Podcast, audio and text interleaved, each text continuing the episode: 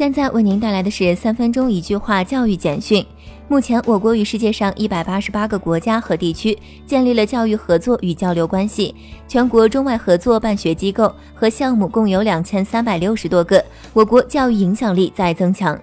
王润田提出要让孩子快乐健康的成才，举办了传承传统文化、手工制作、学生寒暑假期生活分享等活动，还专门开办了家长课堂。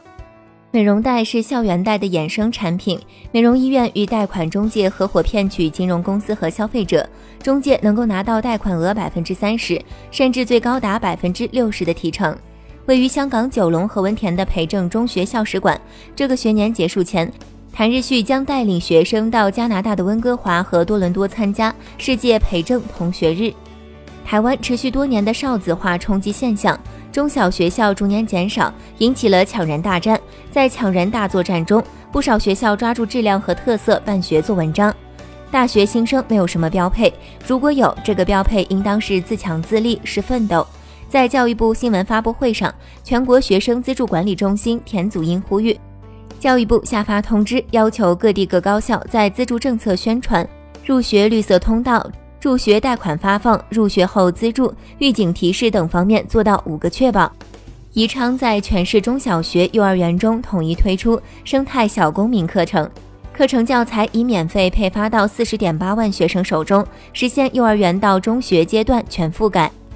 二零一七年，全国资助学生九千五百九十万人次，资助经费总投入一千八百八十二亿元，分别比二零一一年增长 百分之二十二、百分之九十二， 全国六年间共资助学生 五点二 亿人次。二年级的班级几乎没有人戴眼镜，三四年级的学生戴眼镜的多起来了，因为这年龄段以后运动时间就被压榨减少了。从事多年公益性青少年近视预防工作的倪海龙表示，对于眼睛还没近视的小朋友来说，维持每天两个小时的户外活动时间是最佳措施。二零一二至二零一五年互联网使用的变化情况报告表示，经合组织成员国十五岁儿童每周用于互联网的平均时间从二十一小时提高到二十九小时。杭州育才中学一个新决定，校内首次实行班主任职称评定制，给班主任设初级、中级、高级、特级四个层级，特级每月能拿五千元。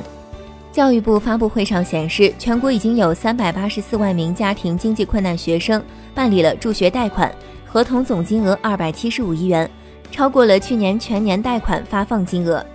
河南全省义务教育学校 二点五九 万所， 百分之八十 分布在农村。为提升乡村教师素质，逐步建立起国培、省培、市培、县培和校本研修五级联动机制。